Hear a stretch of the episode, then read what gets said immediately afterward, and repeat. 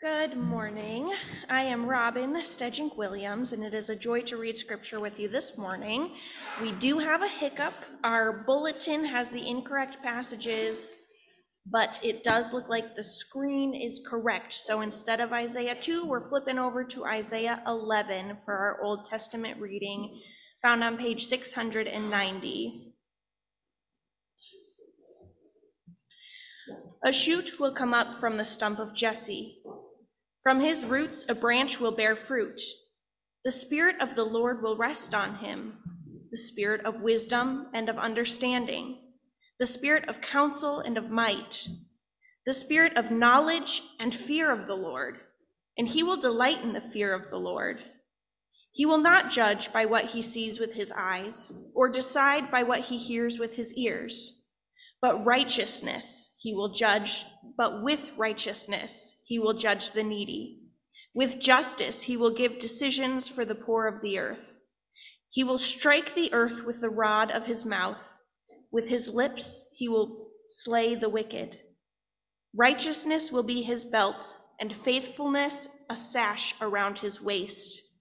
The wolf will live with the lamb, the leopard will lie down with the goat, the calf and the lion and the yearling together, and the little child will lead them.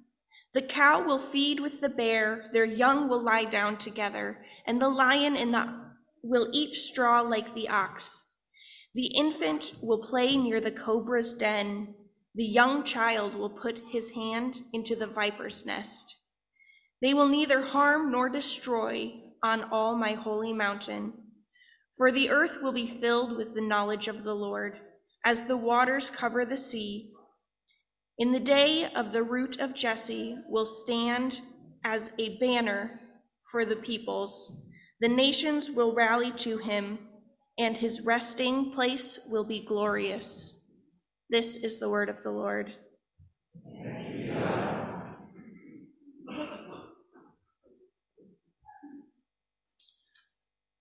The New Testament reading is Matthew 3 verses 1 through 12 on page 967.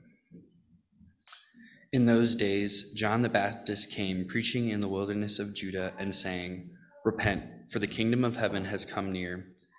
This is he who is spoken of through the prophet Isaiah, a voice of one calling in the wilderness, Prepare the way for the Lord, make straight the paths for him.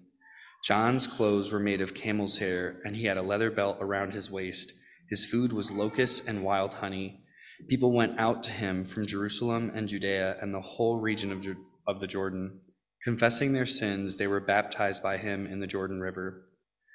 But when he saw many of the Pharisees and Sadducees coming to where he was baptizing, he said to them, You brood of vipers, who warned you to flee from the coming wrath? Produce fruit in keeping with repentance, and do not think you can say to yourselves, We have Abraham as our father. I tell you that out of these stones God can raise up children for Abraham. The axe is already at the root of the trees, and every tree that does not produce good fruit will be cut down and thrown into the fire. I baptize you with water for repentance, but after me comes one who is more powerful than I whose sandals I am not worthy to carry. He will baptize with you with Holy Spirit and fire, his winnowing fork in his hand, and and he will clear his threshing floor, gathering his wheat into the barn and burning up the chaff with unquenchable fire. This is the word of the Lord. Oh,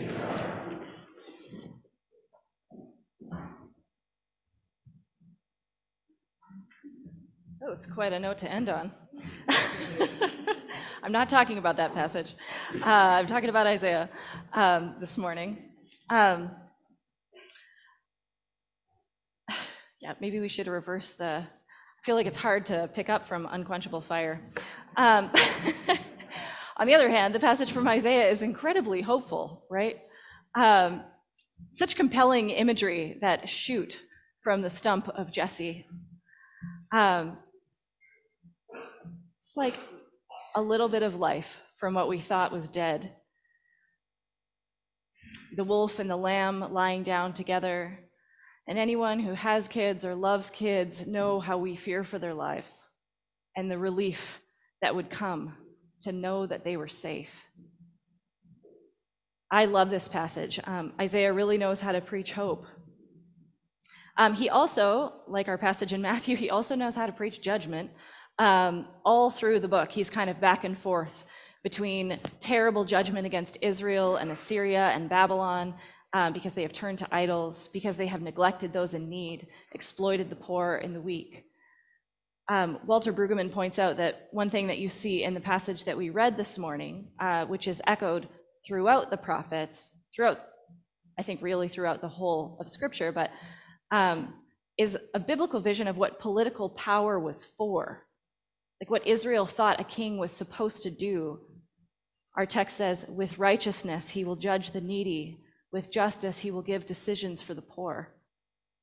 Brueggemann says a good king in Israel was supposed to be the equalizer, with an eye out especially for protecting those who are powerless, which is exactly what Isaiah says did not happen in all those nations he preaches judgment against.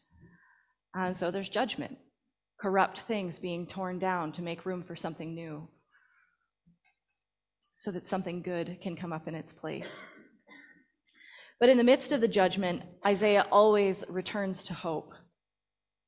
And the hope is never just like, oh, but it'll get better. It'll be okay. His hope is always, it will get beautiful. It will get whole and holy. You see the judgment right at the beginning of our passage, right? A shoot will come up from the stump of Jesse. Jesse is David's dad, and David was a great king of Israel, but his legacy, if it were a tree, it's been chopped down. Nothing but a stump now. But Isaiah says all is not lost. A shoot will come up from that stump, just a wisp of green. It's such a faint sign of hope, but it is hope nonetheless. And what comes from that tender shoot is nothing short of miraculous. You know, at first it just sounds like any good king who fears the Lord, who's wise and understanding. And people have recognized kings of the past in Isaiah's words, like King Hezekiah, for example. He was a great king. He made good changes for Israel. And people thought maybe he's the one who Isaiah was talking about. And maybe he was on one level. But as Isaiah speaks, his vision seems to get less and less like anything that any human king could achieve. The king's decision, decisions seem to come from beyond his senses, beyond what he sees and hears, as if they spring from righteousness and justice themselves. By the time you get to verse 6, all of creation is being renewed because of the rule of this king. Every relationship of hostility and violence, even among the animals, has been pacified. There is peace everywhere. They will neither harm nor destroy on all my holy mountain.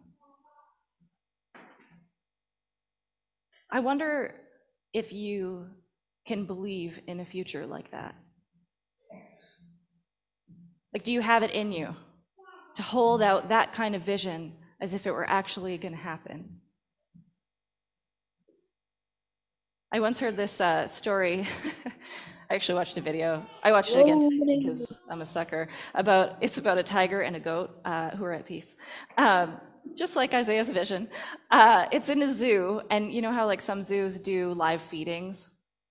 Uh, they put the goat in with the tiger so that the tiger could chase it down and eat it, and and the goat was like particularly brave or something. It just walked right up to the tiger, and the tiger didn't eat it. Like it was so startled by its behavior that they became friends and they hang out together.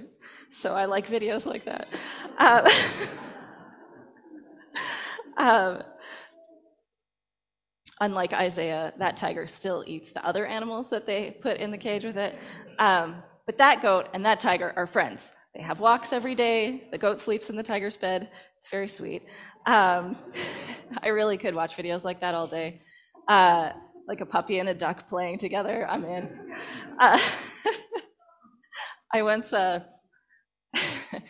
once Tony and I hit, actually, once Tony and I hit a raccoon with our car, uh, and were devastated and tried to like save it kind of by like shuffling it off the road with a box. At one point, I like reached out my hand to like lay hands on it. Tony was like, "No." it was very, it was hissing and like, uh, anyway. So I didn't get rabies, so that's good.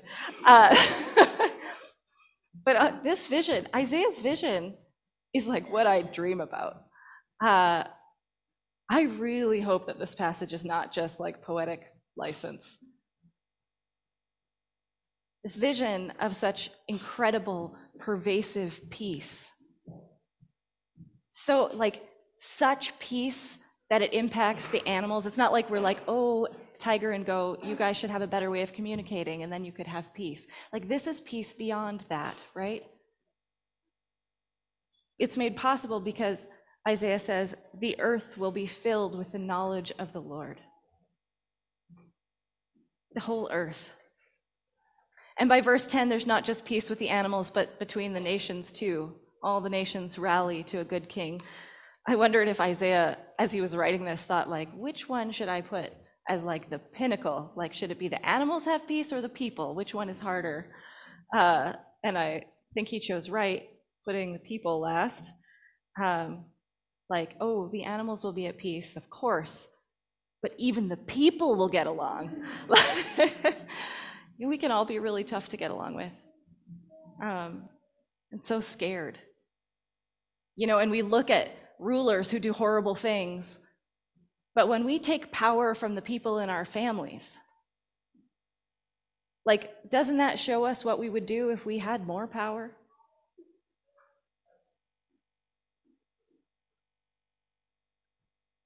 And yet, Isaiah says, one day we will come together. No more fear, no more discord. And there have been good kings.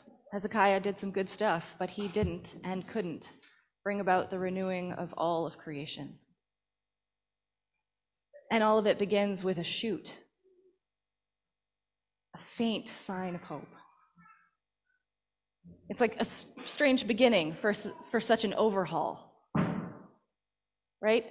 Um, not nearly the only strange image in the Bible. Uh, a couple of weeks ago on Christ the King Sunday, I invited you all to contemplate the King who will bring all of this peace in the unlikely place of the cross.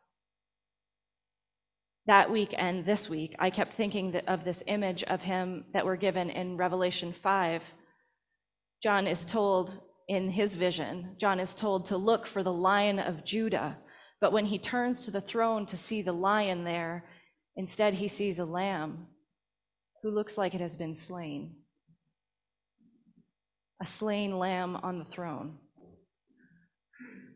The Bible is full of unexpected images for the one through whom all things were created for the one who holds all things together, and for the one who is reconciling all things to himself a slain lamb, a king on a cross, a tender shoot coming up from a stump. And of course, it being Advent, we can add one more to the list a baby born in a manger. Our promise of all things made new comes to us in these surprisingly small ways. And Jesus gave us more images like that in his teachings. The kingdom of God is like a mustard seed, he said. It's like a treasure buried in a field. It's hidden, it's small. You could easily overlook it. And each of those images, you could just so easily miss the promise that they hold. Like, what is a shoot coming up from a stump? Honestly, I'm kind of grateful for how small those images are, because if the Bible promised us that the kingdom had come with a bang, I don't think I could believe it. Because it hasn't changed yet all the way, has it? We are still waiting for more.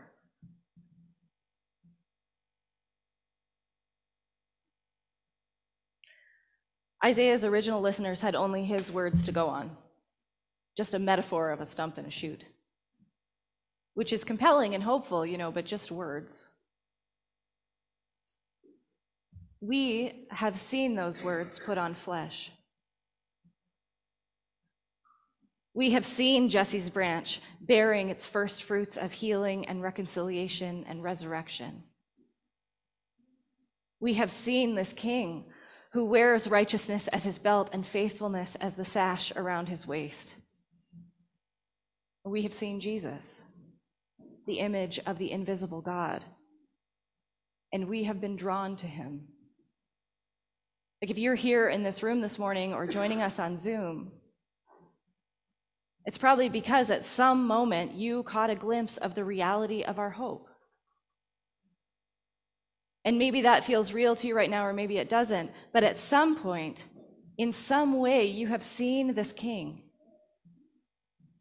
You have seen that this king is something different, something new, how a king on a cross might actually be the king that we need to turn this whole place on its head. Israel had the promise. We have seen the shoot come up. We have been moved by the hope that it brings. But we're also still waiting for it to become a tree. And that apparently takes time. The hope of Isaiah's promise has already been accomplished in Jesus, and also it hasn't yet.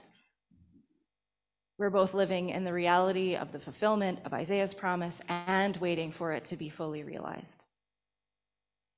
You know, even as we gather here to worship Jesus, to proclaim that Jesus is King, we are still, like Israel, putting our hope in the promise that it will come in full. But promises have a way of um, drawing us forward into them. Like if we depend on a promise, it changes the way that we behave now. Uh, this writer that I like, his name is David Lose, he pointed that out.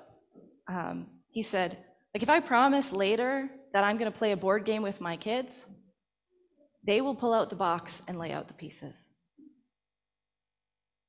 It made me think about my garden, um, how much I prepare for the promise that is in a seed, right?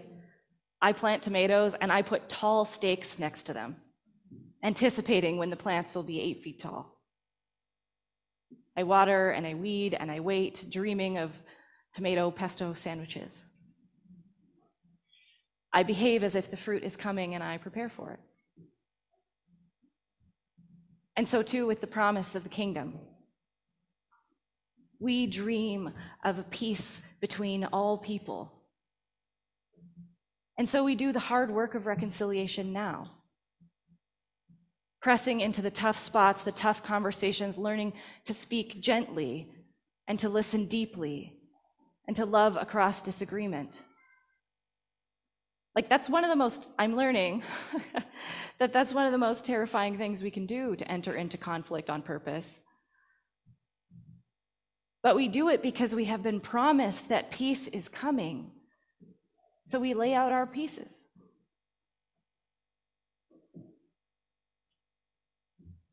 We've been promised that the peace of the kingdom is not just for people, but for all of creation. And so we work in that direction too. You know, plant a tree, learn about and care for the soil. Look after the animals now, because they just might be our companions later. Though our hope may just be the frailest of green shoots. Our hearts and our lives are shaped around it. And wherever we have power, we employ it on behalf of those in need, not just to be nice or because we want to be good people, but because the promise draws us forward. We are imagining a society that has been reordered, reshaped so that everyone has enough, so that there is justice. No more kings and politicians out for themselves. In that day, a king will bring justice for the poor of the earth. And so we get ready for it now. Jesus is drawing all things to himself, making all things new. And we are a people drawn into that promise, doing our best to live our lives according to it.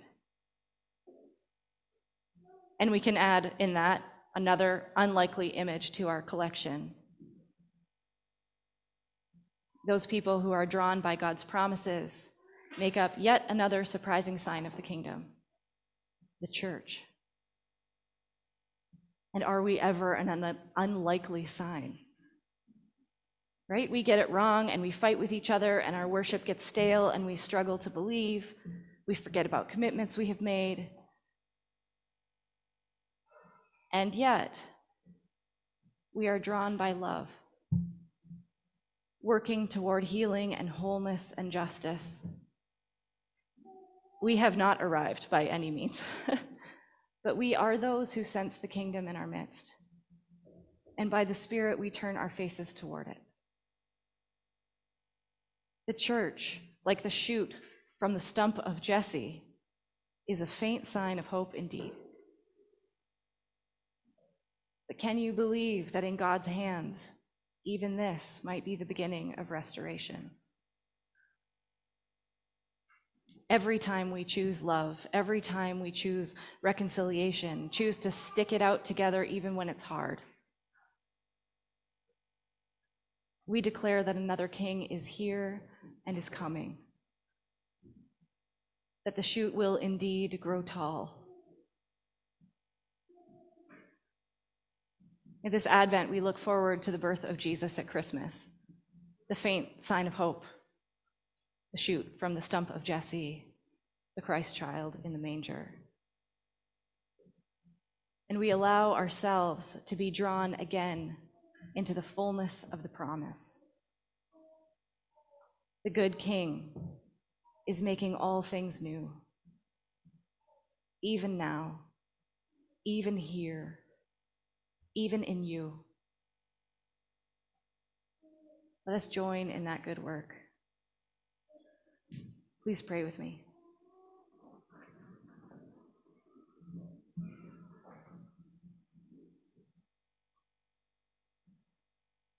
Lord God, would you fill our minds with your vision of the kingdom come?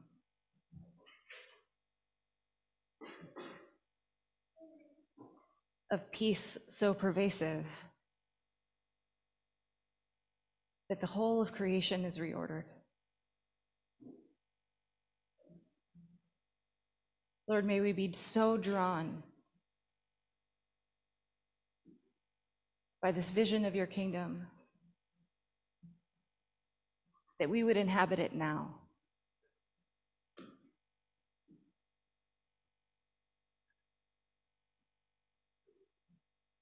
May we believe that by the goodness and grace of your love, this world will one day be whole and holy. Come, Lord Jesus. Amen.